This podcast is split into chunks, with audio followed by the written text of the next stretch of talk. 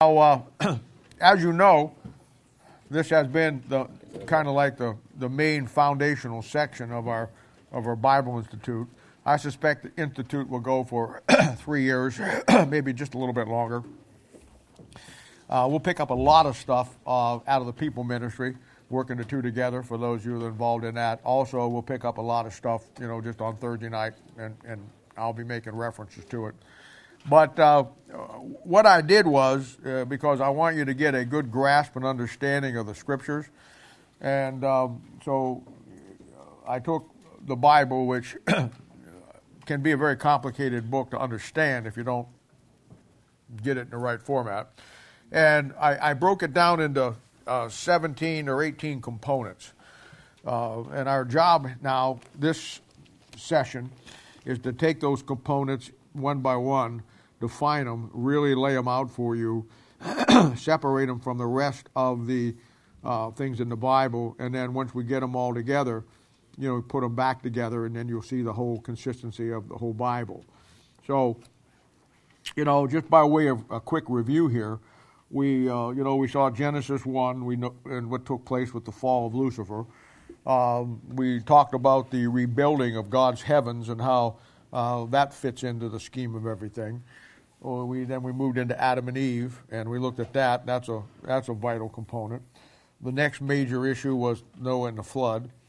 Uh, after that, we began to see the uh, calling out of Abraham and how that really um, does what begins the nation of Israel. And we talked about the five stages of Israel. Um, then, six, the importance of them getting down into Egypt and how that fits into everything. So, you, you know, you're getting a, an overall good overview of the Bible with the details of each section that really helps you put the whole Bible together. We saw then the calling out and how important that was. Uh, we saw Israel established under the kings, how important that was. Then we began to look at the demise of Israel. And uh, then we saw them go into the captivity. And then we saw that 400 years, and we talked about that and brought us up to the first coming of Christ. Uh, and then uh, uh, we talked about the church age.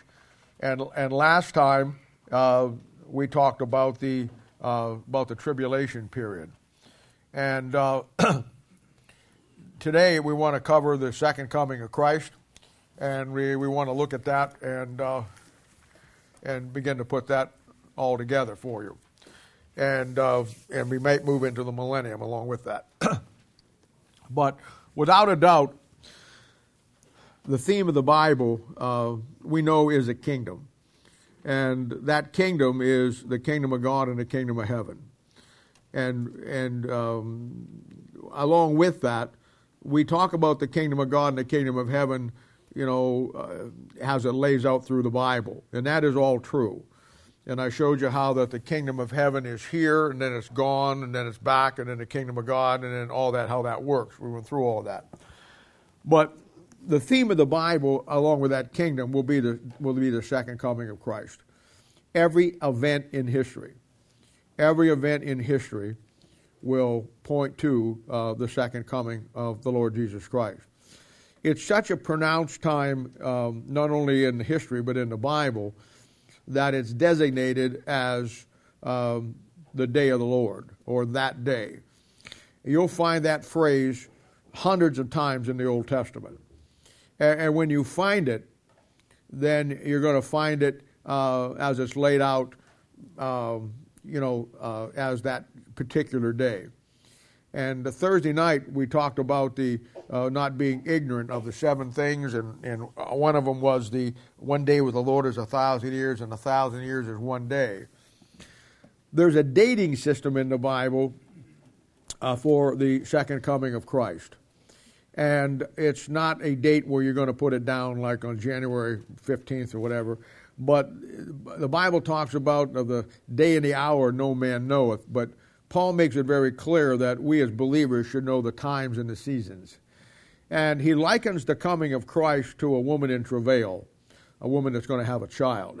and that's a great illustration because, uh, you know, when you go into the doctor, when you first find out that you're going to have a baby, uh, the doctor will, based on when they think you got pregnant, he's going to give you a due date. And that due date is the approximate time of which the baby's going to come.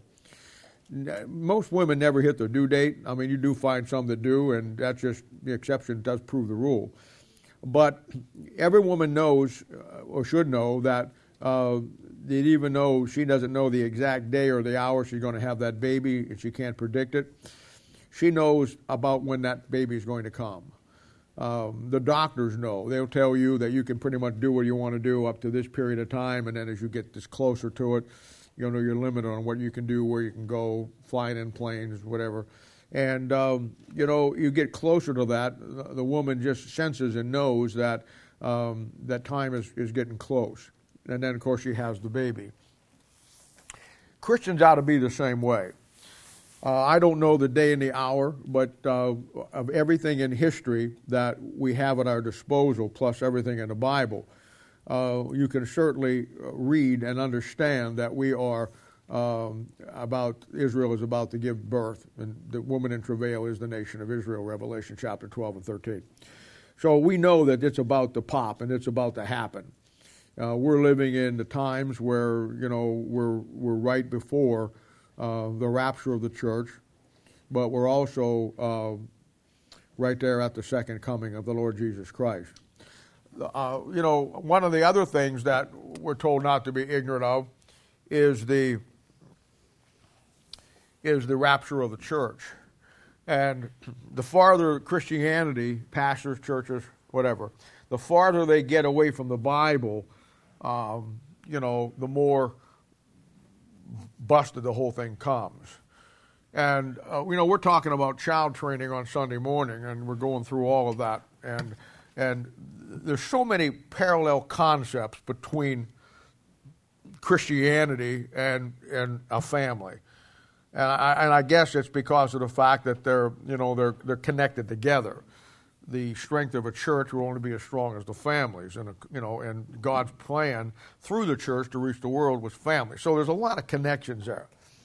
But we're in the Laodicean church age, and, the, and we've now been this way since 1880s, so over 130 years uh, without a Bible, and it, we can naturally see the progression of damage that it has done. Every generation in that 130 years of people have gotten farther away from the Bible. Where back in 1880, when the RSV came out, it was just a matter of, of maybe updating the words and changing this, and obviously they changed the text, and there was a mind behind it. But it wasn't like it was a, an immediate apostasy of everybody falling into it.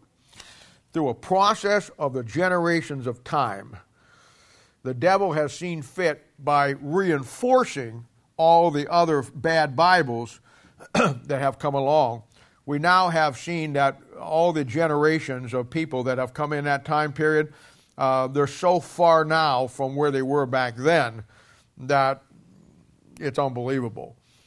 Uh, I've said this many, many times. The basic fundamental truths that in the 1850s, 1880s, everybody on planet Earth in Christianity once believed have been completely forsaken today. And the parallel to that is the farther the church has went from the source of the Bible in generational, the more they don't understand it, the farther they get from God, the more they lose the concepts. So the family does the same thing.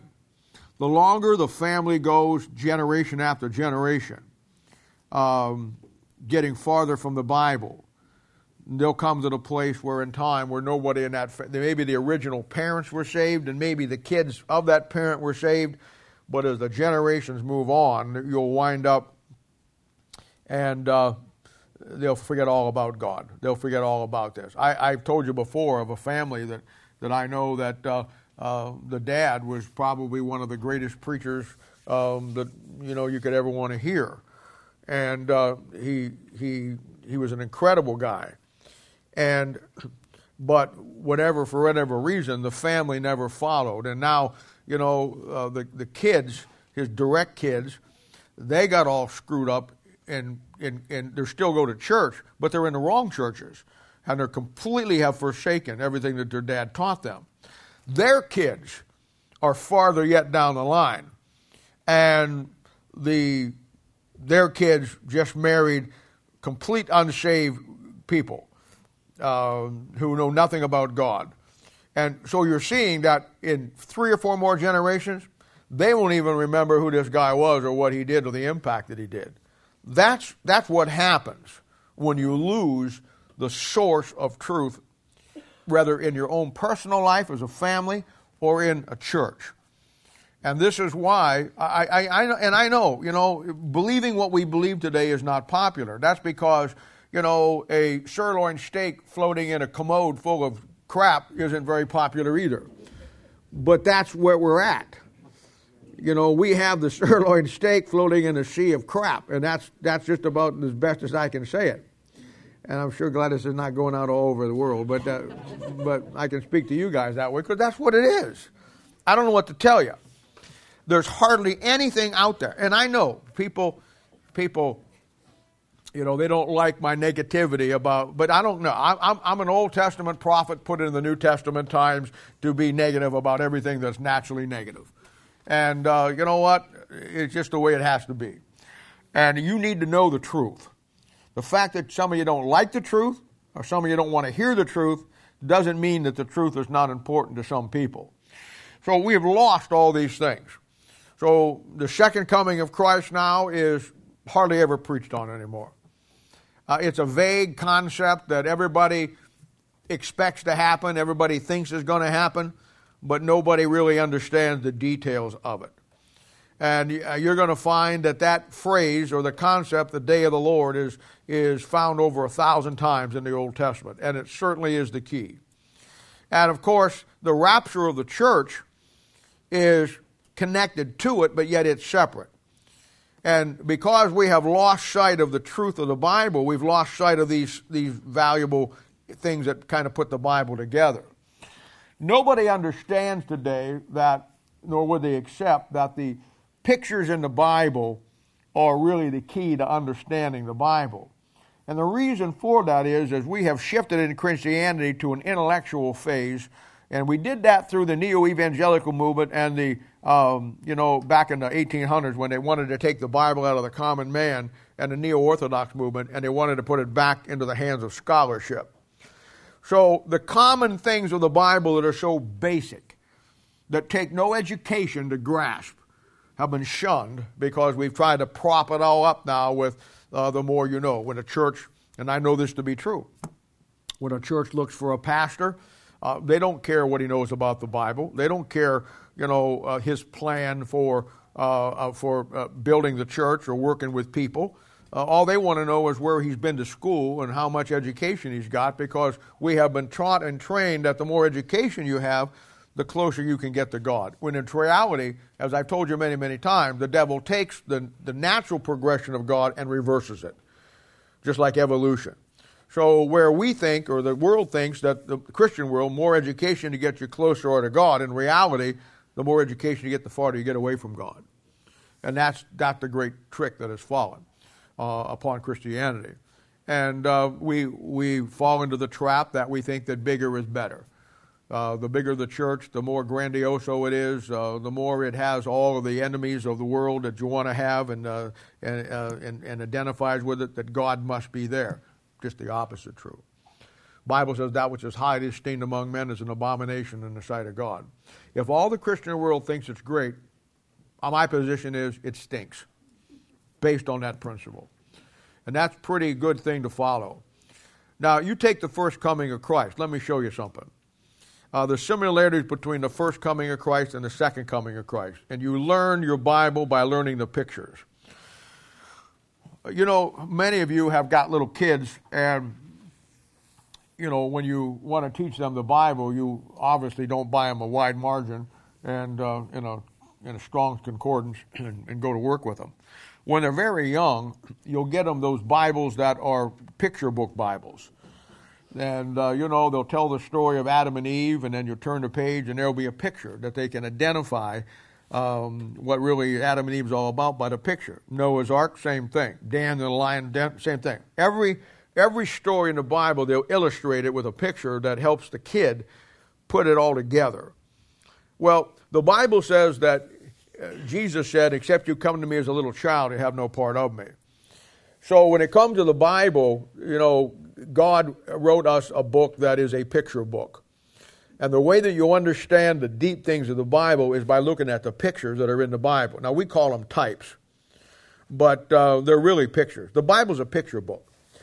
it'll tell you a, a fundamental truth, and it'll give you four or five different pictures, types, illustrations that illustrate that principle.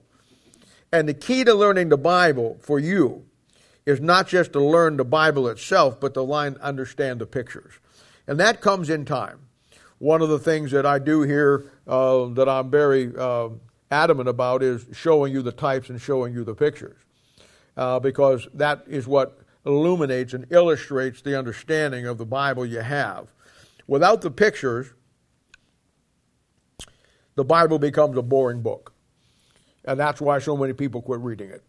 That's why so many of God's people uh, can't get anything out of it they come to the Bible. Uh, when it comes to the Bible, Bible's the only book in the world. When you got when you come to it, you can't come to it with any intelligence. You can't come to it without any education. You can't come to it with your any abilities. You got to come to it as dumb as a stump and trust God to illuminate and show you what He wants you to see. And without that, uh, you don't get it. Turn over to John chapter. I'm going to show you a great verse here, Gospel of John.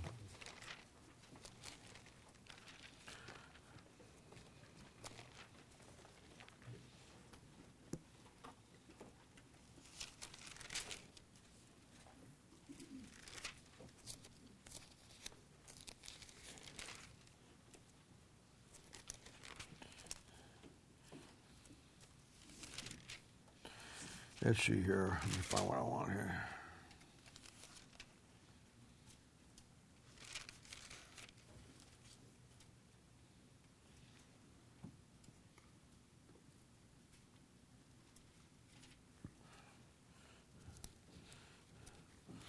Oh, see, I want that verse where it says, then they opened up their understanding and they. Where is it? Luke twenty-four. I can't hear you. Luke 24. Luke 24. I thought it was in John. Okay, go to Luke. No wonder I didn't find it. Yeah, here it is 2445. Now, this is one of the great, greatest verses in the Bible, that uh, Luke chapter 24, verse 45, that um, gives you where the bottom line is.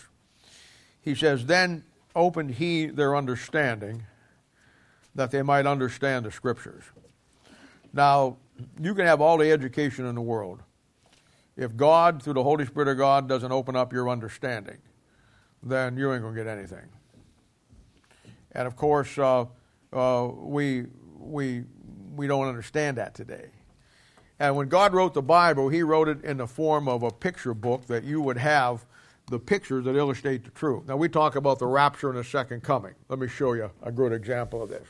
The, the consistency between the first coming and the second coming when Jesus Christ came the first time Matthew, Mark, Luke, and John. He comes privately to his family in the manger. And then at a period of time later, he manifests himself to the known world uh, when he manifests himself to the nation of Israel. That was the first coming of Christ. He manifested himself first to his family, his immediate family and then he later point he became manifest to the world. Now let's look at the second coming of Christ. The first thing he will do is manifest himself intimately to his family. That's you and me, rapture the church. And that at a period of time later, at the second coming of Christ, he'll manifest himself to the whole world and every eye shall see him. See how that works? Now, a guy says, I don't believe the rapture. I don't care. The, the, the, the Bible is so clear on it and gives so many indications of it that uh, a man who, who stands against it is only declaring how inept he is with the Bible in the first place. I mean, it is through the whole concept is, is there. And the second coming of Christ is without a doubt the, the fundamental backbone of the Bible, because with that is the establishment of the kingdom. And, uh, you know, the definitive passage on the second coming of Christ is found in Revelation chapter 19. Well, let's run over to Revelation chapter 19 and we'll see it.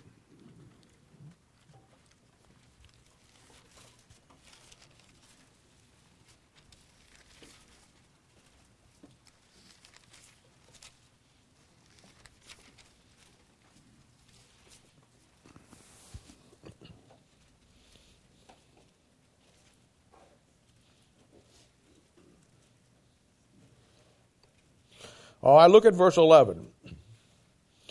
Revelation 19:11. And I saw heaven opened, and behold, a white horse, and he that sat upon it was called faithful and true, and in righteousness doth he judge and make war. Now, there's two times in the book of Revelation where the heavens open. And uh, we use it as a dividing point in the book of Revelation. And it, it is that. Uh, if you want a, a, quick and cheap and dirty outline of the book of Revelation, then you have that Revelation 1, 2, and 3 will be the church age. Revelation chapter 4, a door opens up in heaven, somebody goes up. That's the rapture. And then from 5 to 18 is all the tribulation. And then in 19, a door is opened up in heaven and somebody comes down. And then that starts the series of events that closes out the book of Revelation. 19, second coming, 20 is the millennium, 21, new heaven and new earth, 22 is eternity. So there you see that the whole book of the book of Revelation in the Bible is broken down around two places. But along with that, you see the connection between the second coming and the rapture. They're two events that are different, but they're connected. And one is where Christ comes to take his immediate family and reveals himself to them. And the second place will be um, where, or the second coming will be uh, when he reveals himself to the whole world. Missing that concept and missing the concept of the second coming of Christ is one of the fundamental disasters uh, of Christianity today, not being able to figure out where they're at with the Lord. You and I should understand where we're at with the times and the season. The Bible is such a book in such a way that it tells you exactly where you're at no matter where you're living in history, an approximate reality to the second coming of Christ.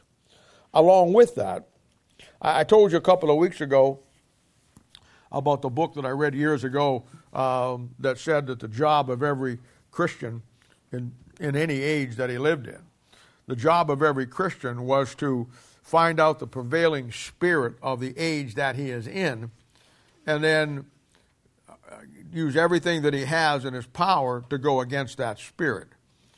And every portion of church age, and the Bible breaks it down into seven, they have had a fundamental issue of the Bible that, they, that was the spirit of their age.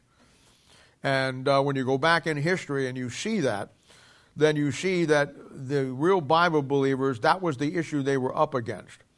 Now, the issue that we're up against is the authority of the Word of God, because that's the final straw. That's where, that's where it all rests, and that is where um, it's all going to end, and the Lord's going to put, put, the, put, the, put the end of that and deal with it. But everybody in history had an understanding where they were in relationship to uh, the second coming of Christ, so they knew what their job was. Now, take somebody who lived in 900 AD, 1500 AD. Let's give them an English Bible. Let's say that they, they, they 1600 on. Uh, they knew from the Bible that the Lord was probably, now they also knew that in such an hour you think not the Son of Man could come. I got that. But let's be realistic. The Bible has a timeline that God is following they knew in 1500 that they weren't going to probably see the rapture in their time nor the second coming of Christ. They knew that. They knew that because the Bible gives you four or five indications that gives you the times and the seasons, and they would know that they're not in that time and that season. Now you would think, the way we think, that when somebody found out that the Lord wasn't coming back in their time, and it was going to maybe need another three or four hundred years, that that would just be the catalyst that most of God's people would just sit back and say, "Well, I don't have anything to worry about," and, and that is the mindset of Christianity today.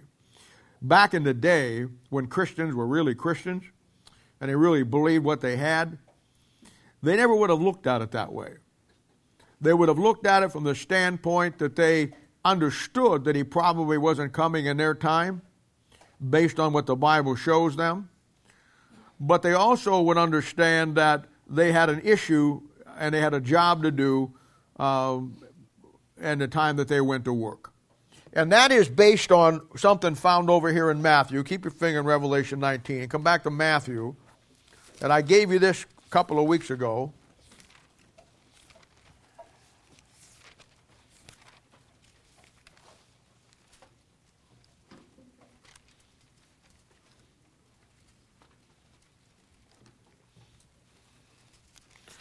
Uh, Matthew chapter 20. We talked about this a couple of weeks ago.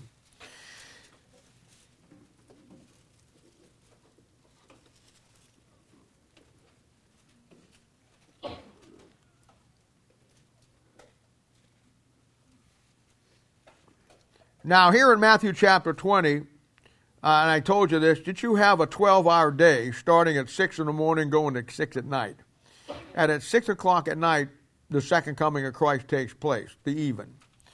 And I showed you how that anybody who understood the fundamentals of the Bible could have gotten a, an understanding of how this works. Uh, because you have a 12 hour day. We know that the church age is approximately uh, 2,000 years. So taking, taking a 12 hour day and dividing it into 2,000 years comes out with each one of these hours would represent about 166 years. This is much like what you did with Daniel uh, in the Daniel 70th week, except it's dealing with us here. And that would tell anybody that if you were living in 500 AD, uh, you knew from this story that you had a ways to go before the Lord was going to come back. Because 500 AD would have been the third hour, the early in the morning being the apostles and when they go into work. Uh, if you lived in 1000 AD, that would be the uh, sixth hour. Uh, you would know that you, from the passage, that you had a ways to go before he was probably going to come back. If you lived in 1500, that would be the ninth hour, based on the formula. Then you know that you would you would be uh, you wouldn't be there yet. If you lived in around 1850, 1837, and you're following your Bible and you know your Bible as they did, not like today you would see that that would be the 11th hour. And you would see that the last workers go in in 1837 before the Lord comes back uh, in verse 8. That means that you and I, in the Laodicean church age here in Old Paths Baptist Church, we're, we're the last shift going in before the Lord comes back. Man, the last workers went in in 1837. My goodness, we're almost almost 200 years past that point. And so we're, we're right at that 166 plus year mark where we're right there. Now, anybody who would read that would realize that these people going to work weren't sitting around and saying, well, he's not coming back for a while. They're, they're working in the vineyard based on what God has called them to do. They're not concerned about how far they are from him coming back. But every Christian ought to know in any place and dispensation, uh, down through history of the church, anyhow, where they're at and where they stand in relationship to the second coming of Christ.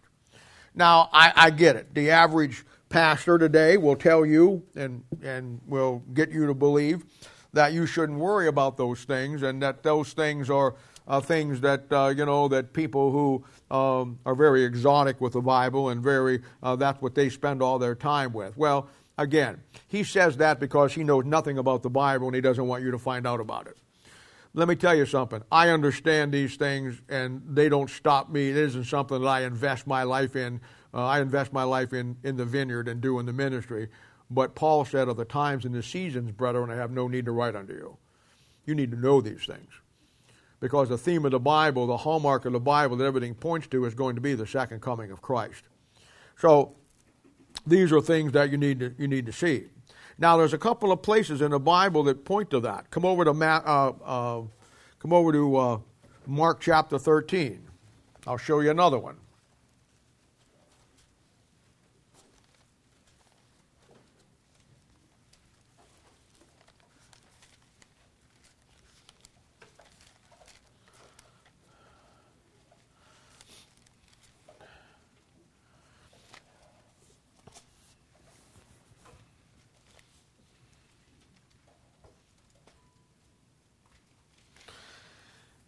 Now we're we're in Matthew, okay, where we just came from. And in Matthew chapter 20, it starts from 6 o'clock in the morning to 6 o'clock at night.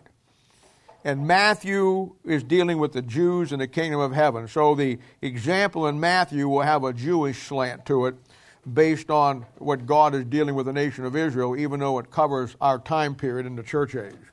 When you get over to Mark, Mark's, Mark, is a, Mark is a different uh, book. Mark is a servant. We're not dealing so much with the king of the Jews here. So when Mark writes his account, the account is going to start from 6 o'clock at night, where the other one started at 6 a.m. to 6 p.m. This one starts from 6 p.m. and goes through the whole night till 6 a.m. in the morning. It's just the reverse. We know the church age is a picture of the night, so this is going to be particularly for us. If you look up at our chart here uh, that we have up here, you're going to find over there where the line splits at the top, you're going to find the first watch, evening, second watch, midnight, third watch, cock crowing, fourth watch, the morning. That's based out of Mark chapter 13. You're going to see those on the chart in here as I read it. Now look at verse 32. But of the day and, the, and that hour knoweth no man, no, not the angels which are in heaven, neither the Son, but the Father. Take ye heed, watch and pray, for you know not when the time is. For the Son of Man is as a man taking a far journey. Now that'll be the church age, 2,000 years. He's back up into heaven. Who left his house, Israel, and gave authority to his servants, and to every man his work, and commanded the porter to watch. Watch ye therefore, for you know not when the master of the house cometh at even, or at midnight, or at cock crowing, or in the morning, lest coming suddenly he find you sleeping. And what I say unto you, I say unto all, watch. Now, here we have the same 2,000 year period, but it's broken down not into hours, but it's broken down into watches. So, if we're going to take, follow the same, uh, same pattern, we'll take these four watches and divide them into 2,000 years. So, what we have then is the even will be the first 500 years of Christianity, bring us up to the beginning of the Dark Ages. The midnight will bring us up from 500 to 1,000.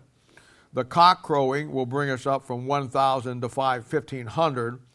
And then the morning will bring us from 1600 with the Reformation up to um, up to 2000, where we're at right now, 2017, soon to be 2018.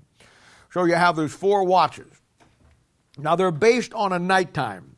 And in the Bible, uh, we know that uh, Christianity, the church age, is uh, uh is a uh, uh, First Thessalonians five one through seven, Romans chapter 13, 12. We know the church age picture is in the night.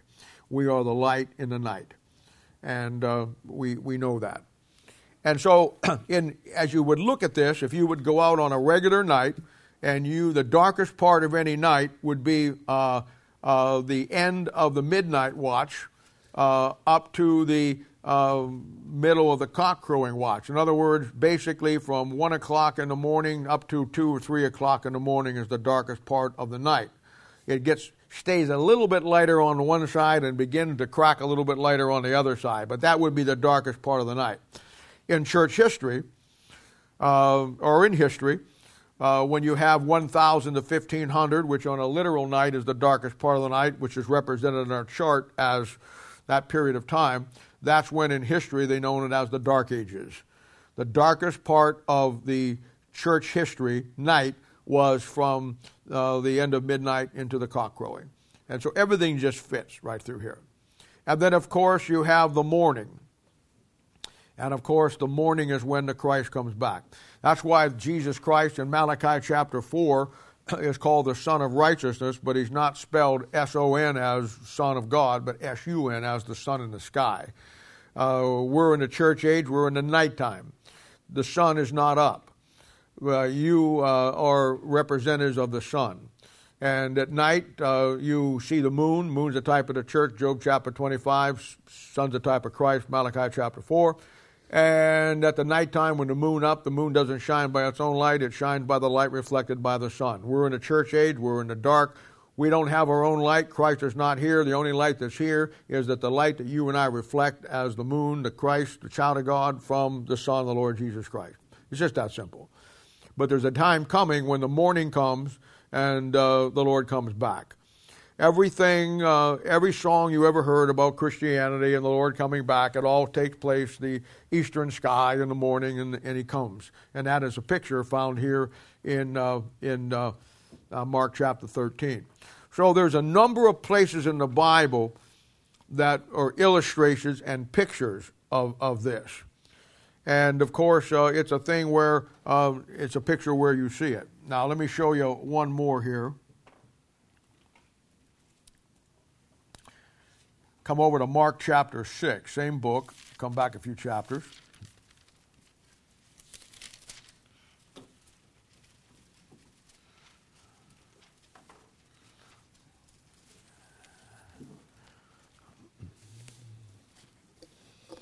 Now, here's a little more intimate picture that uh, I, I, think is a good one. And this is where um, he just does a great miracle, and um, the, the, the, the, disciples are much like us. They're, they're, they've gotten so much being with Christ that they have lost their true purpose, much like Christianity and uh, you know they're arguing among themselves who's the greatest. They're taking their spiritual gift test, and everybody's coming out on top. Uh, it's, it's, a great little deal, and uh, you know I, that I just fried me the other night. I just thought about that all. Uh, I mean, I just I just did. I just I just you know. Now you know as well as I do that in Christianity you have prideful people.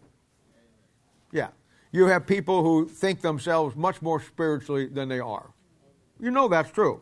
I, I, wish it wasn't. I wish it wasn't true, but it is. How many of you have known pastors who were so spiritual and wanted to project such a spiritual thing that they had to project themselves so spiritual over the people that they would tell the people, "Well, I don't make any decision without praying, but I pray about everything." And they, yeah, okay, I know you know one. Okay. And how many, how many pastors' wives have you met that painted themselves so spiritual? Would you keep your hand down? I, painted themselves so spiritual. Now, let me ask you a question. Now, you know those kind of people exist. I got to ask you this. Do you think they're really going to be honest in a test? Do you really? You think a guy or a woman or a Christian who portrays themselves when they're not as somebody that's above everybody else, they're going to take that stupid test and be honest with it? They have a reputation to maintain. They have to come out with all the spiritual gifts that they can squeeze out of that stupid thing. When you are left now, you have a Bible given to you by the Holy Spirit. I'm going to be done with this in a minute, but I have to, I dreamed about this last night. I would, I'm, I'm glad we had Institute for one reason this morning. I got to get this off my chest. Nothing else matters to me today. Can you, you have a Bible and a Holy Spirit of God. You have everything in that book that tells you everything you need to do and be to be everything God wants you to be. Why would you rely on your own flesh to take a test put together by another man's flesh that hasn't got anything to do with the Bible, and you determine your own spiritual gift instead of God through the Word of God and your growth determining what gifts you have. Now, I just, I don't get that. Other than the answer is Laodicea. I'm fast putting together a sermon on the 10 stupid things that Christians do. Now, I hate the word stupid, but the longer I'm in this, the more friends I become with that word. I tell you, I, that, that concept for a man to be a pastor and claim to know the Bible, who's going to tell his people, you rely on your own flesh to decide what your spiritual gifts are, and you take a test written by a guy that hasn't got one thing in it from the Bible, never mentioned one thing in it, and it's filled with the I, I, I, I, I, I. Go back to Isaiah chapter 28 and Ezekiel chapter 14. I, I, don't know why they. I don't know why somebody. I, I, look, I am the stupidest person on the planet. I, I'm so dumb I don't even suspect anything. And I can see that. I just. I'm completely lost now, so forget it. Over here in Mark chapter six, I just feel. I don't feel any better. I want you to know that, but I'm working on it.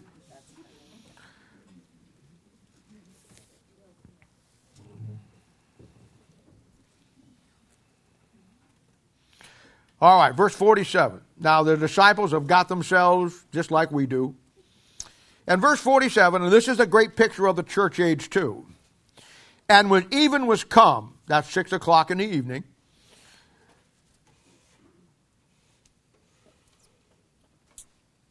I'm sorry, pick it up in verse uh, verse 45. And straightway he constrained his disciples to get into the ship and to go to the other side unto Bethsaida while he sent uh, away the people.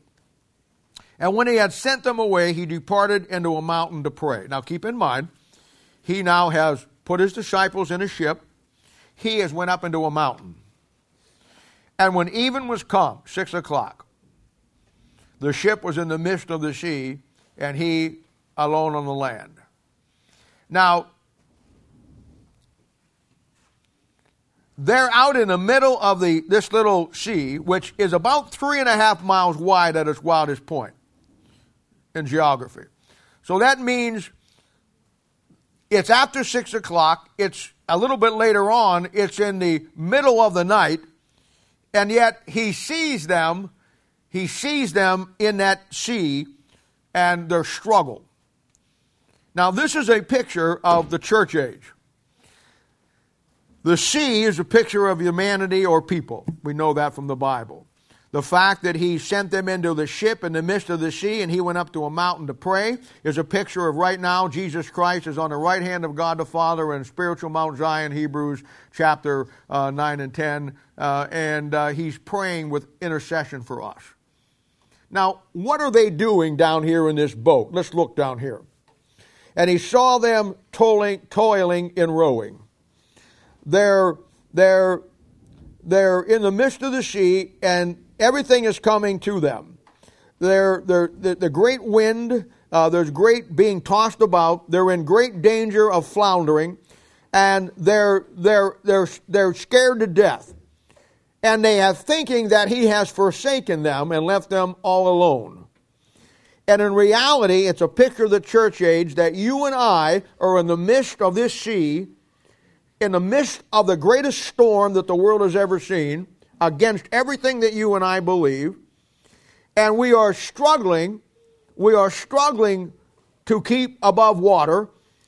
The boat is about to sink, and we think that he has forsaken us when in reality, he's on the mountain seeing everything that we're going through in our toiling and rowing.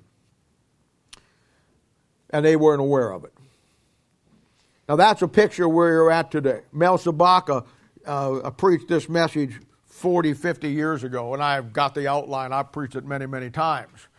And uh, he laid it out in a marvelous way, uh, just like I have done here, not as marvelous as he did, but I mean, in giving you the details. And then he asked a question. He saw them toiling and rowing and they're afraid of the wind, they're afraid of the sea, they're afraid of everything that's going on. They're not conscious of the fact that He is watching them every moment of the day. And as you see down the end of the story, He absolutely had control over the waves and the wind and the sea. And they asked the question, What should we be doing? And the answer was, Rowing the boat. We're in the middle of a storm. We're in the middle of a, a terrible storm in the Christianity. The winds are howling. You're out there and it looks like sometimes you're all by yourself, but know and take take heart in the fact that he sees everything that we're going on. And your job and my job is not to be afraid of the wind not to be afraid of the sea not to be afraid of the unknown. Your job and my job is to sit down pick up an oar and row the boat. Now watch.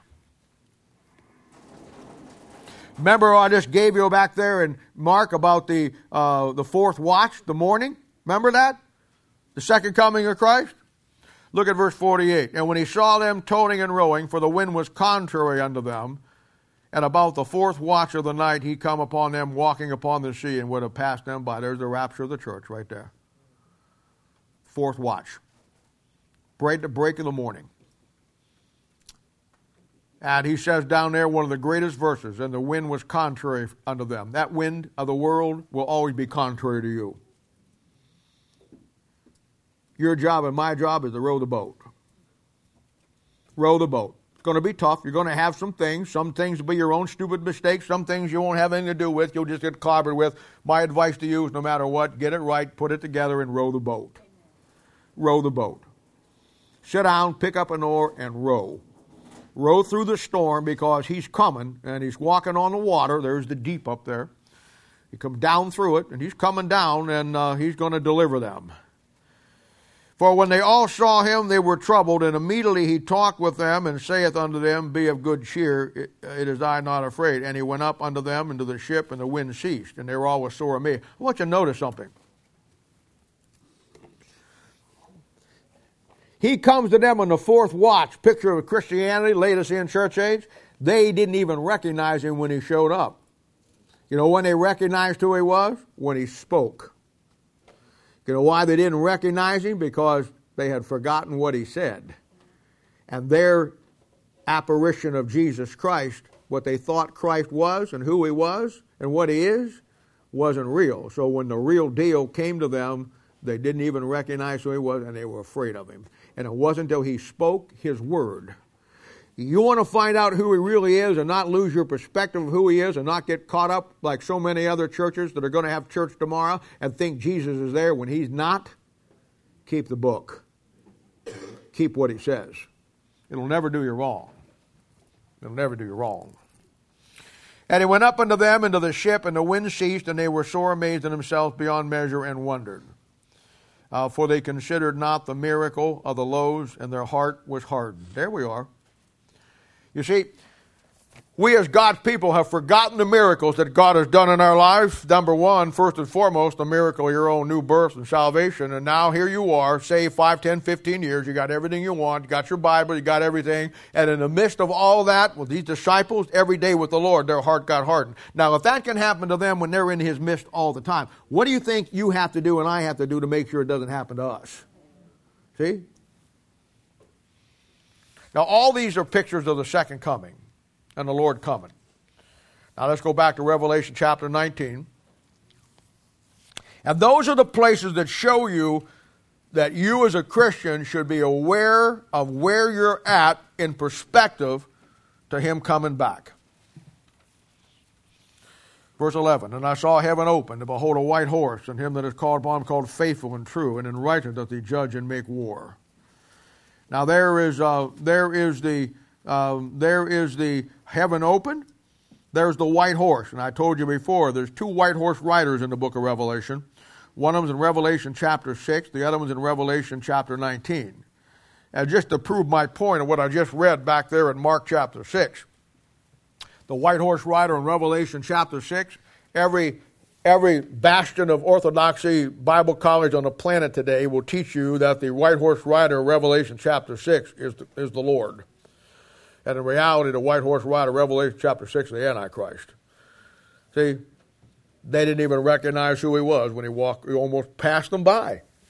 They were just there toiling and rowing, and somebody said, Well, look, somebody's walking on the water. He's coming this way. He says, Shut up, get rowing the boat. I don't know who that idiot is, but he ain't with us. It was the Lord. And it wasn't until he spoke that they recognized who he was. And you you can have your you can have your picture in your mind of the Lord Jesus Christ all you want. You can have your church service and pretend he's there and pretend who he is, but unless you have his words speaking out of that book, you don't have him. You just got a figment of your imagination of him. A white horse, and he that sat it was called faithful and true. Uh, he's faithful and he's true and in righteousness doth he judge and make war. You'll find that uh, war throughout the Bible. Uh, you'll find it in the book of Revelation a couple of different places. And um, come back to Revelation chapter uh, Revelation chapter 14.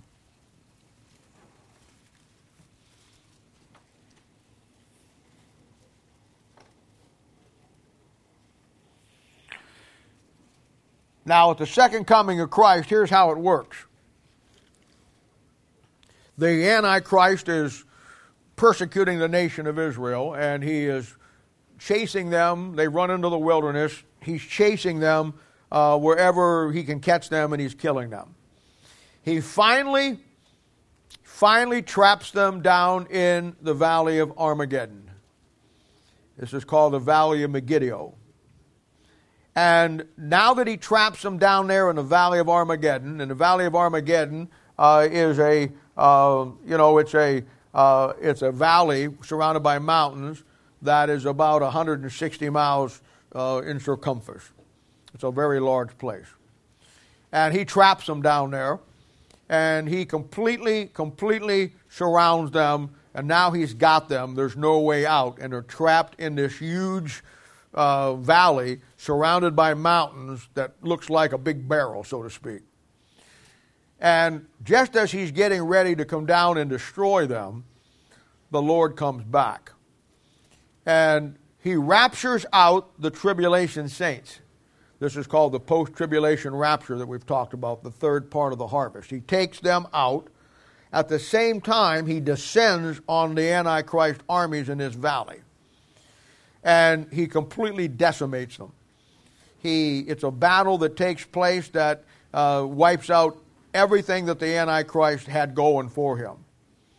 And uh, when you get into Revelation chapter 14, now that I've explained it to you, you see how it works. Let me read it for you. Verse 14, 14, 14. And I looked, and behold, a white cloud, and upon the cloud one sat like unto the Son of Man having on his head a golden crown, and his hand a sharp sickle. And another angel came out of the temple, crying with a loud voice to him that sat on the cloud, Thrust in thy sickle and reap.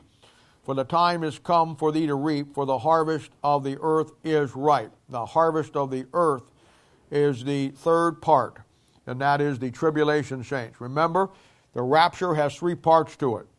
The rapture is a harvest. You have the first fruits. That's the stuff that's ripe early in any harvest. That's the Old Testament saints. Go up with Christ. You have the main body of the harvest. That'll be the church. That takes place any moment. And then you have in a regular harvest what doesn't get ripe at the main harvest, and you got to come back and get it, and that's called the gleanings. That'll be the that'll be the tribulation saints. And so he has a uh, he says thrust in thy sickle for the harvest of the earth is ripe and he thrust and he, either sat on the cloud uh, thrust in his sickle on the earth and the earth was reaped. There they go. They go up. Another angel came out of the temple which is in heaven also having a sharp sickle. And uh, another angel came out from the altar which had power over fire and cried with a loud voice and had and, and uh, had the sharp sickle saying thrust in thy sharp sickle and gather of the clusters of the vine uh, of the earth, for her grapes are fully ripe. This will be the Antichrist people uh, and all the armies that are with him, probably some 400, 500 million strong, have come against the nation of Israel. They're down in the valley. Now, the thing that I want you to look at is he, tell, he, he likens these people to clusters of grapes. Now, watch.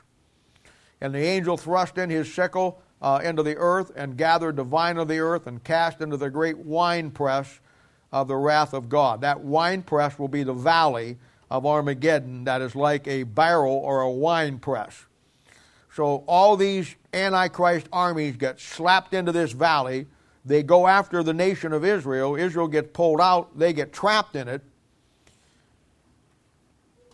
And it says, And the angel thrust his sickle into the earth and gathered the vine of the earth and cast it into the great winepress of the wrath of God.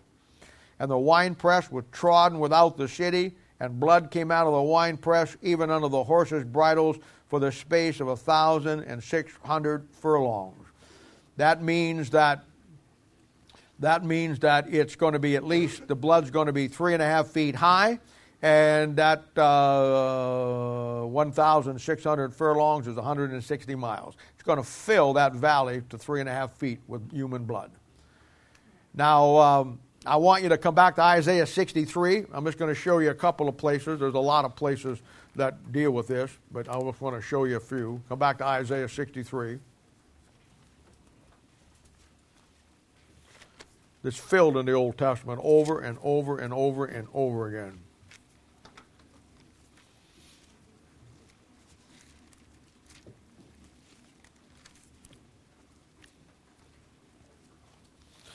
Sixty-three, one, two, and three, and four. Who is this that cometh from Edom with dyed garments from Bozrah? This that is glorious in his apparel, traveling in the greatness of his strength. Now, this is the Lord at the second coming of Christ. I that speak in righteousness, mighty to save, where, here comes, wherefore art thou red in thine apparel? and thy garments like him that treadeth in the wine fat, just like we read in Revelation 14. I have trodden the winepress alone. That's the valley with everybody in it, where the blood's going to be three and a half feet high, 160 miles around. And with the people there was none with me, for I will tread them in mine anger and trample them in my fury. And their blood shall be sprinkled upon my garments, and I will stain all my raiment. For the day of vengeance is in mine heart, and the year of my redeemed is come. Now, that is the second coming of Christ. That's a reference to it. And uh, it's a reference to him coming down in that valley with all those people in it, stomping them like somebody stomping out grapes in a wine fat, and the grape juice or the blood staining his very raiment uh, and getting on his white robe because of the fact that he's trotting them in his anger and his fierce wrath. And uh, now, when you come back to Revelation chapter 19, now let's see it. And I saw heaven opened, and behold, a white horse, and he that sat upon it is called Faithful and True, and in righteousness doth he judge and make war. His eyes were as a flaming fire, and on his head were many crowns, and he had a name written that no man knew but he himself. And he was clothed with a vesture, here it is, dipped in blood. See that thing? Now there's all your references. Now I'm going to don't have time to go through them, but I'm going to give you I'm going to give you the references in your Bible on the wine press of God, which will all be second coming. There's quite a few of them, so I'll go slow. Get them down. Don't ask me what was it again. Obviously, the first one is in Revelation 14:10. The second one was Isaiah 63:1. Habakkuk 3:15. Revelation 14 verses 19 through 20. Revelation 16 14. Daniel 2 34. It might be a 9.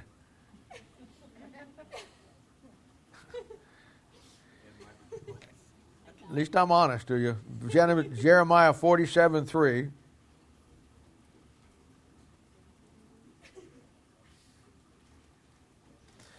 Joel chapter 2, verse 25.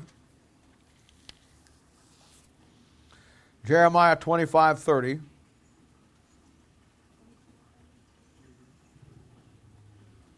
Joel 3:13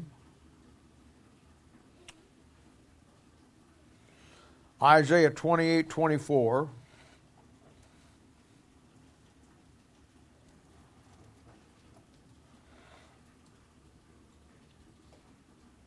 Habakkuk 3:12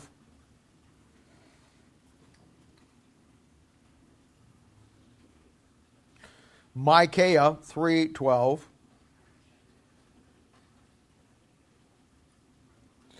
Ezekiel 10:10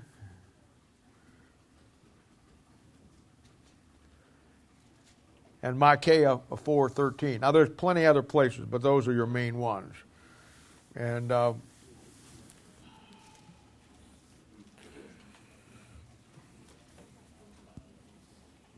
So, verse 13 says he was clothed with a vesture dipped in blood, and his name is called the Word of God. Now, here again, I, I, I don't know. I, I don't, I don't get it. Um,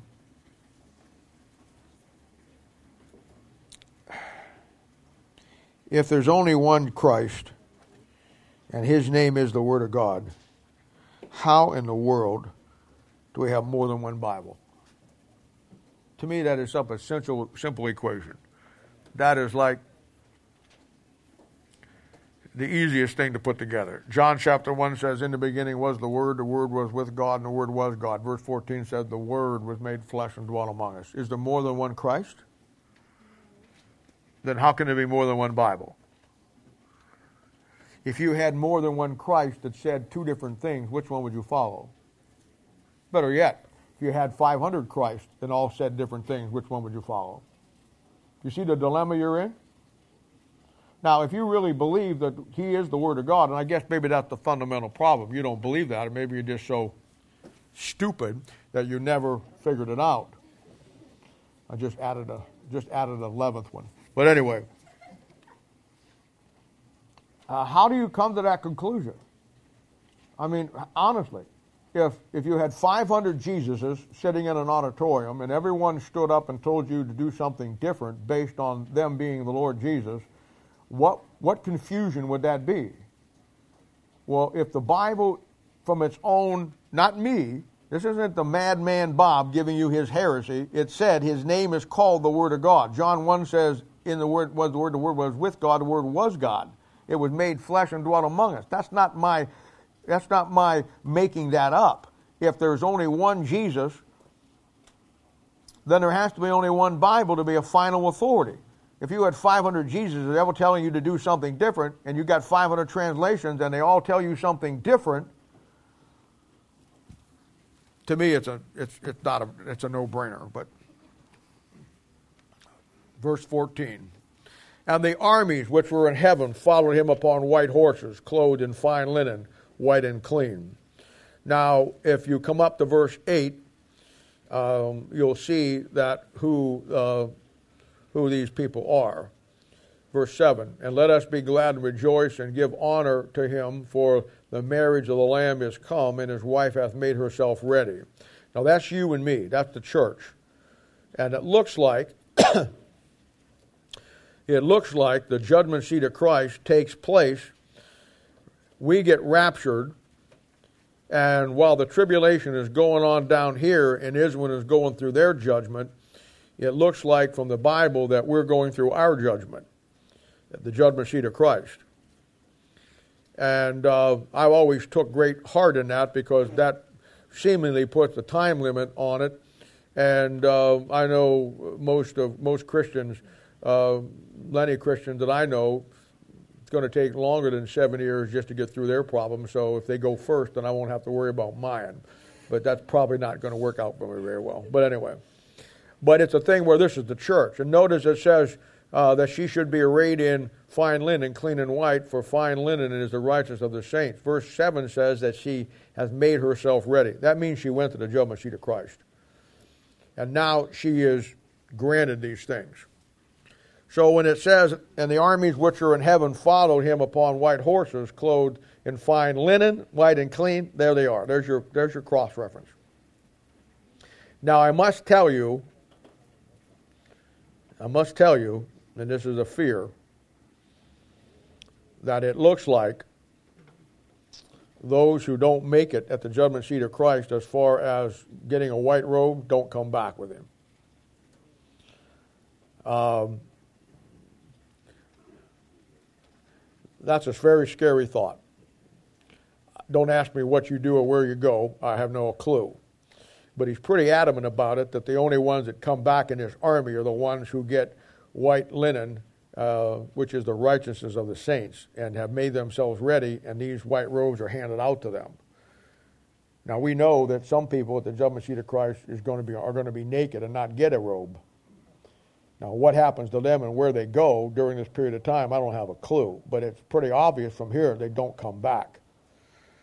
I mean, I wouldn't want to take away from the second coming of Christ and all how glorious and grand it is, an army coming back with a hundred billion saints with white robes riding on white horses. It just seems to me that taking away from that would be a bunch of them naked on white horses. Maybe that's just me. I don't know where we go, but it looks like we don't come back at that point with him. And uh, that should be a concern. And of course, uh, this is the definitive passage on it. Now, I got to be honest with you and tell you this. Back in Judges chapter 5, verse 10, there's context there is the second coming of Christ. And there's people coming back with this army on white asses, jackasses, mules. Now, my mind just gets too going too fast sometimes for my own good. I've always thought this is just a selfish personal thing here. I've always worried and wondered about the fact that, you know, none of us want to die. Paul said, For me to live as Christ and die as gain. He lived his life like he was ready to die every day if that's what it took. We don't live our lives that way. We try to stretch it out as much as we can. And I'm not saying we shouldn't, but I'm just saying, this always bothered me. Everybody thinks the, the rapture's such a great deal. You know why you think it's a rapture? And I think it's a great deal too. Theologically, I understand it. But you know why so many people think it's a great deal and want to go in a rapture? Because we want to live our lives as long as we can here. Now, I, I, I, just know how God thinks, you know, and I know God gets inside our heads and He looks at the real intent of the heart and all that. And I'm always worried about this. It might just be, I don't, don't think so, but it might just be that all of us that want to live our lives forever and go into rapture, and all the saints that have died paid the price and went home and got God God, but we wanted to hang on for life forever. Maybe by the time we get up there, all the white horses are taken. You get up there at the rapture church and say, Where's my white horse? And the Lord says, Well, you wanted to live down there all this time. We don't they're all gone. But we have a whole stable of white asses over here. Why don't you go pick yourself one out? You ever see a jackass compared to a horse? I'm not talking about within Christianity. Man, oh, I go over to Gary Potter's, go over on the other side there and do my, my coyote deal. I have to walk through a pasture where he rents it out to a guy who, who just, people bring their horses there. And these are pet horses. And they are, they are the sweetest, kindest horses on the planet. Some of you have been out there, you go over to the fence, and they'll come right up to you. I've been sitting down there, honkered down, you know, at 2 o'clock in the morning, and all of a sudden I feel this behind my head, and I look, and that horse is standing right there looking down at me. You know, what you want me to pet her? I always carry apples with me, give them apples, you know. But they are majestic. They're absolutely beautiful. They stand there with their head, their tails swashing, you know, hoofs. I mean, they're majestic. Put a horse like that alongside of an ass who is stubborn, who sometimes you have to hit in the head with a baseball bat to get him to move, who will sit down and not move if they're on a railroad track and a train's coming and going to run them over. If they get the idea they want to sit down, they're going to get hit with a train. It doesn't matter that you can point to it and say it's 100 yards away, his whistle is blowing, he's going to run you over. I'm a jackass. I'm going to sit where I'm going to sit. Man, is that a good sermon? Some of God's people, you're like fine stallion racehorses that are majestic. And some of God's people are like jackasses that you're going to sit on a railroad track and the train's going to run you over and you're going to stay there. I could preach that. Now, personally, from the Bible standpoint, I worry about things like that, but I don't think that's probably true. I think the white asses are probably the Old Testament saints come back on the white asses. The passage back there in Judges 5 seems to lead that way. So I would say that the white horses are for the church, minus the naked folks.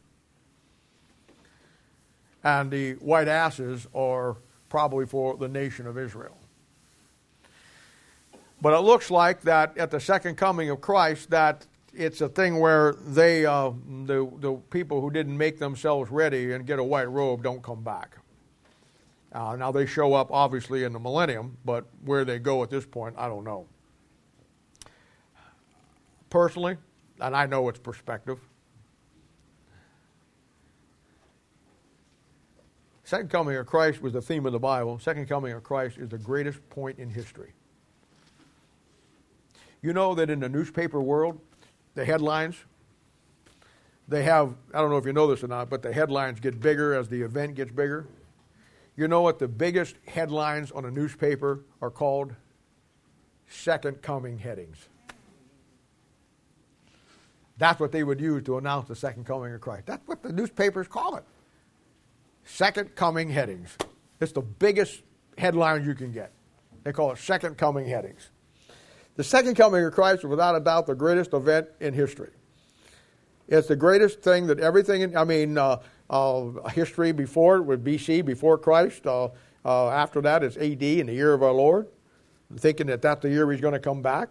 Everything in the world is the greatest event in the history of planet Earth will be, will be the second coming of Christ. I cannot think how absolutely disparaging that would be. That we go told to sit over here, you're not going.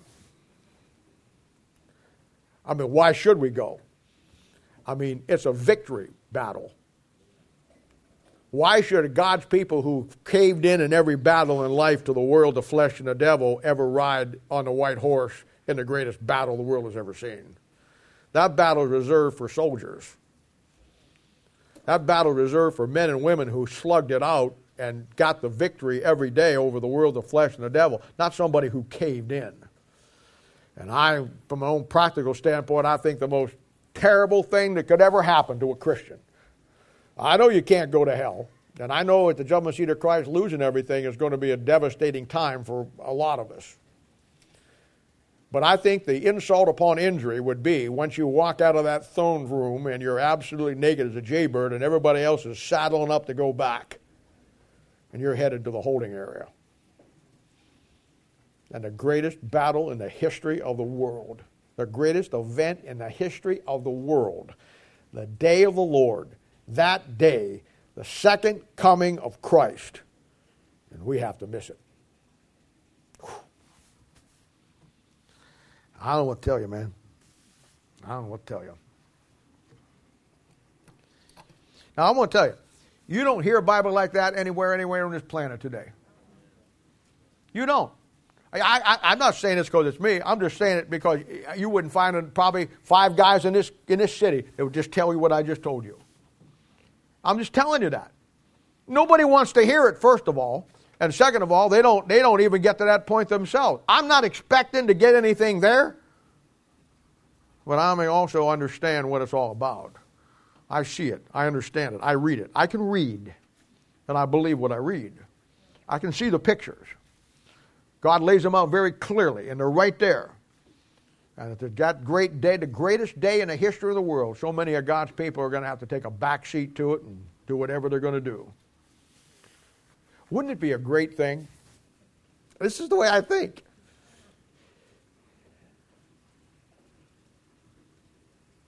You know, a lot of God's people have their toys right now.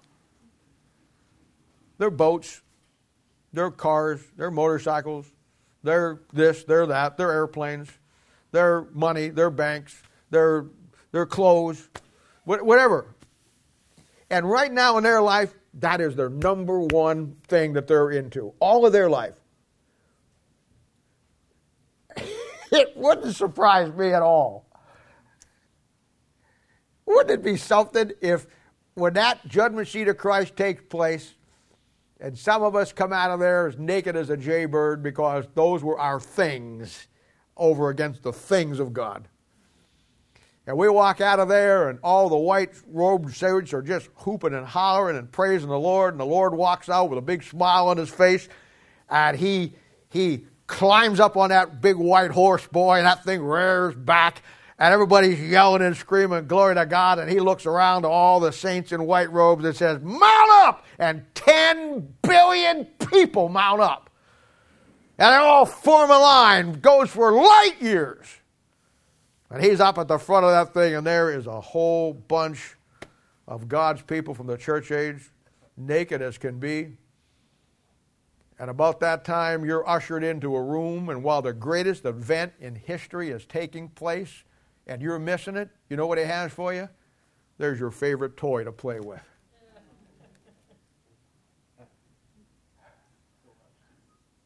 Here's your boat. Sit in it and drink a few PBRs. There's your car. Drive around the golden streets. I brought your wardrobe up here. Here's your big house. I even put it on a hill. Go hang out there for a while. And while all that's going on, not only are you dealt with the fact that you've lost everything in your inheritance, now that you know what you put all of your world in, your toys, meant nothing now, he gives them back to you to play with because they were so important to you down here while the real work gets done. Don't put that past God. I see too many things in that Bible where God does things just like that.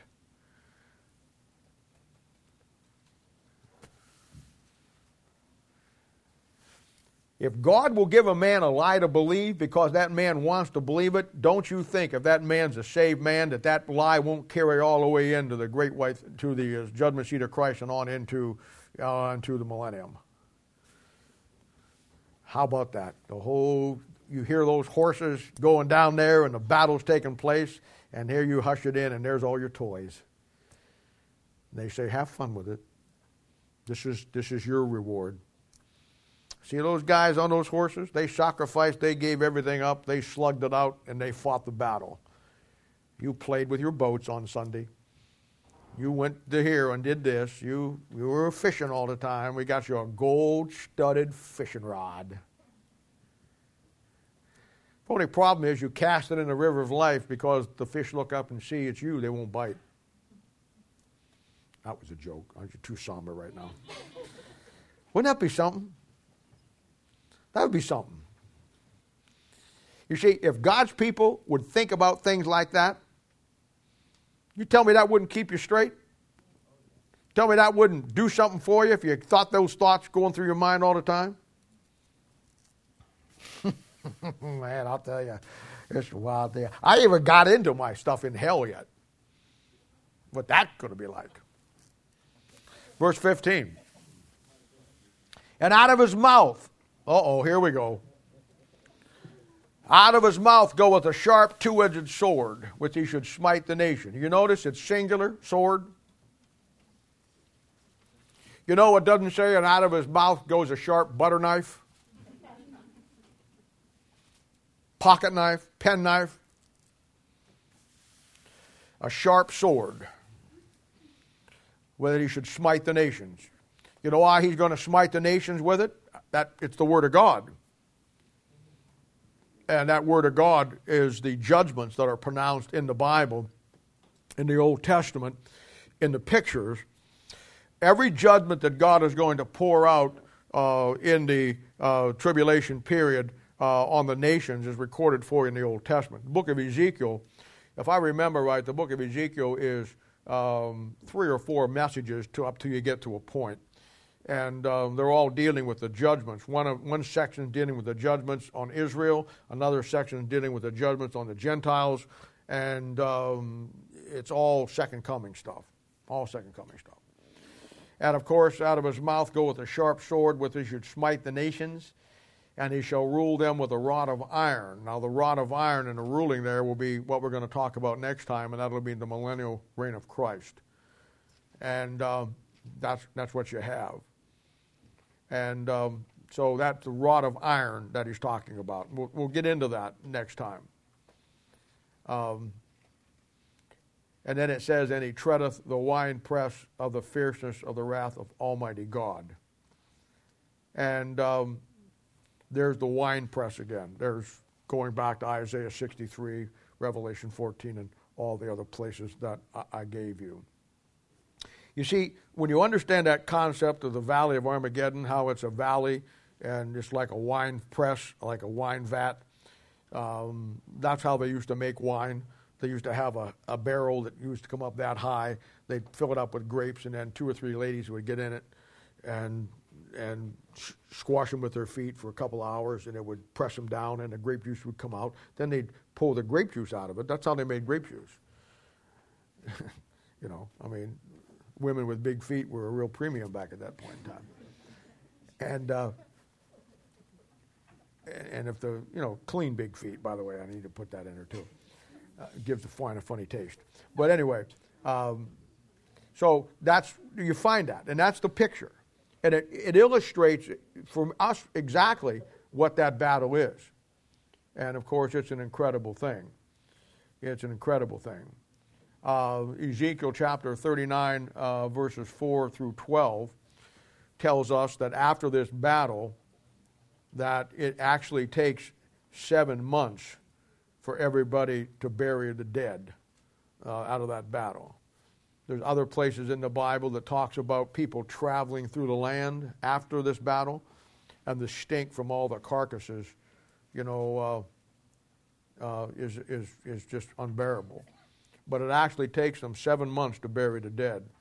And you'll find that in Ezekiel chapter um, 39, verses 4 through 12. And, uh, and then it says in verse 16, uh, and he hath on his vesture and on his thigh a name written, King of Kings uh, and Lord of Lords. And this is where um, this is where he takes over complete control of the earth.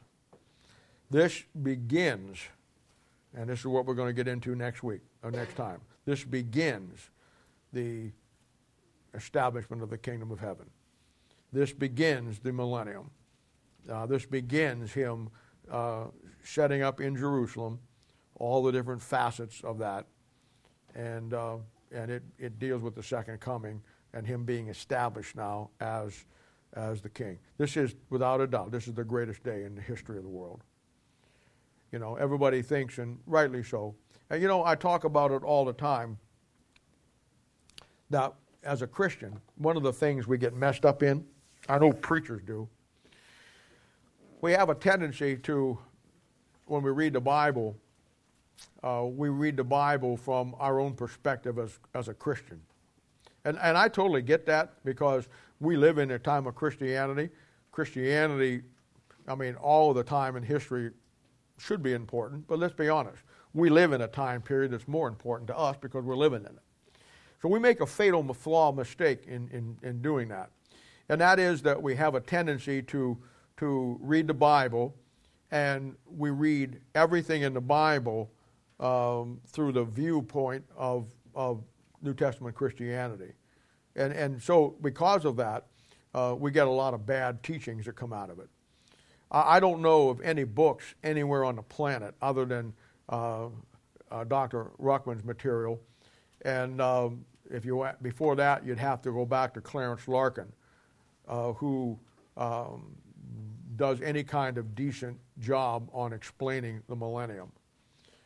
Uh, I would tell you right now, probably 98.9999999% of any book, material, sermon that you'll listen to on the millennium will be wrong. You may find somebody out there that puts something out. I, I don't. Uh, of the major writers, um, they're worthless. Absolutely worthless. Uh, it's like the tribulation period. Um, they're worthless. And the reason why they're worthless is because they view these future events through Christianity and they tend to read Christianity into all the other parts of the Bible and history. And, you know, you can't do that. And I, I, I learned years and years and years ago, and I've told everybody this for, for hundreds of years, I've told them this. When it comes to the Bible and studying the Bible, you never read or study the Bible from a Christian standpoint you read and study the Bible from God's standpoint. Because Christianity is just a small part of an overall 7,000 year period. And what you do when you study everything in the Bible, Old Testament and future, through that prism, then you bring everything from it into that. When you step back and put New Testament Christianity in a context, and you look at it from a distance and see how God sees it, then every dispensation of God has its different flavor to it and different things that God is doing, and you're not locked into a mindset. And, and that's what happens with this. And, uh, you know, that's why you can't find any good material on it. Uh, you just can't. They're locked into um, to um, to what they believe and what they know in Christianity, and they read that into everything that God's doing, and it, it, that's, not, that's not the way it works. Nothing in the millennium, nothing in the millennium, nothing in the millennium will be anything like anything in the church age. In the tribulation period, we looked at it last time. Nothing in the tribulation is like the church.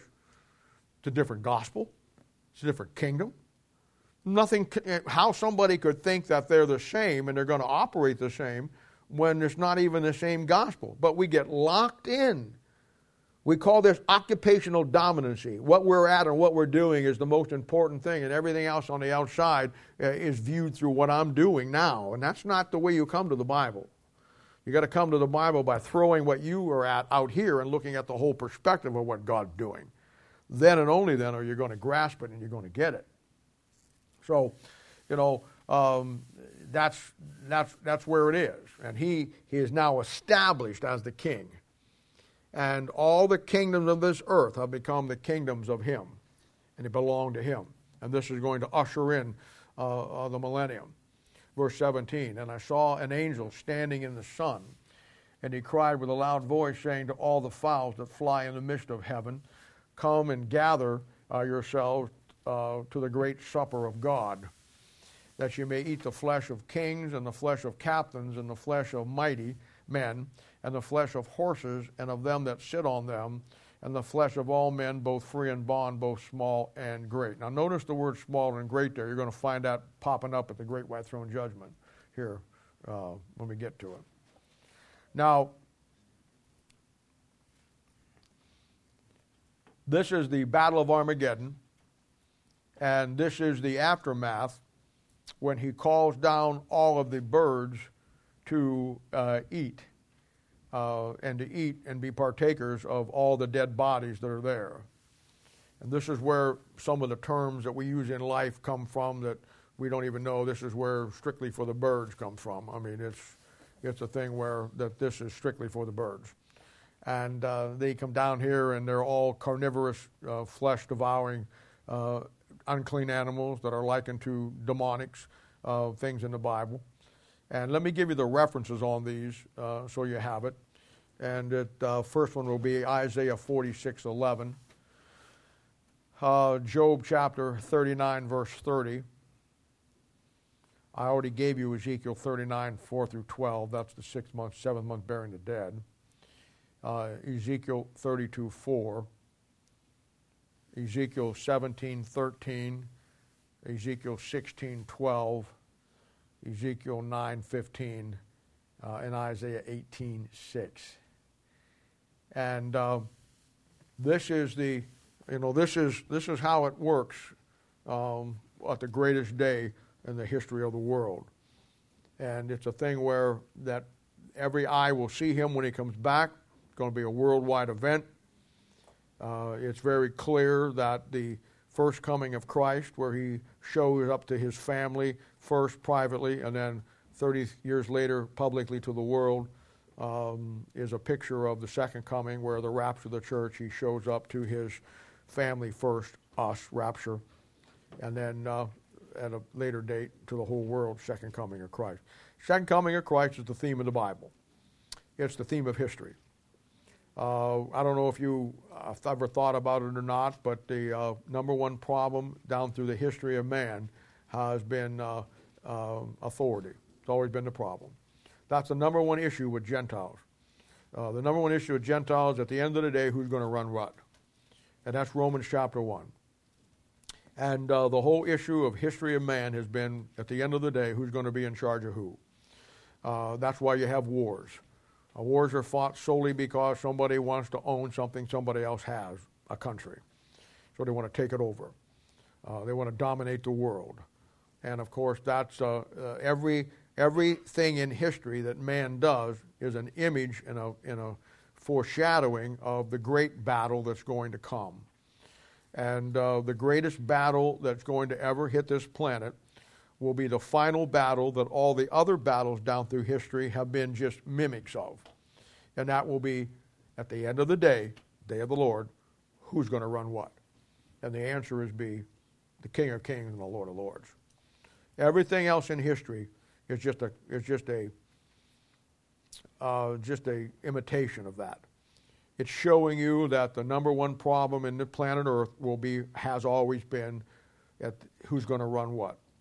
And when it comes to authority, uh, there can be many authorities.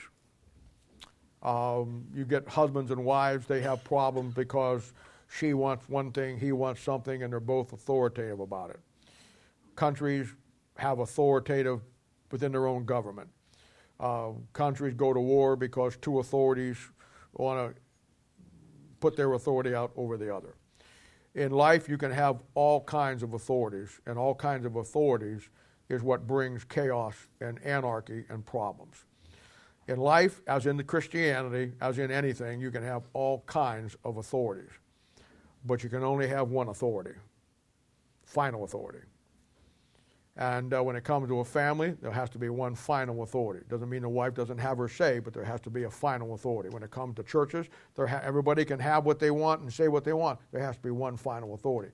And when it comes to Christianity, there has to be one final authority. And that final authority will be a King James 1611 authorized version. And when it comes to life on planet Earth, things will never come and there will ever be peace on earth, goodwill toward men, till all the other authorities are swept aside, and the Lord Jesus Christ sits down on that throne in Jerusalem and becomes the final authority for planet earth. Second coming of Christ. Well, we'll hold up there.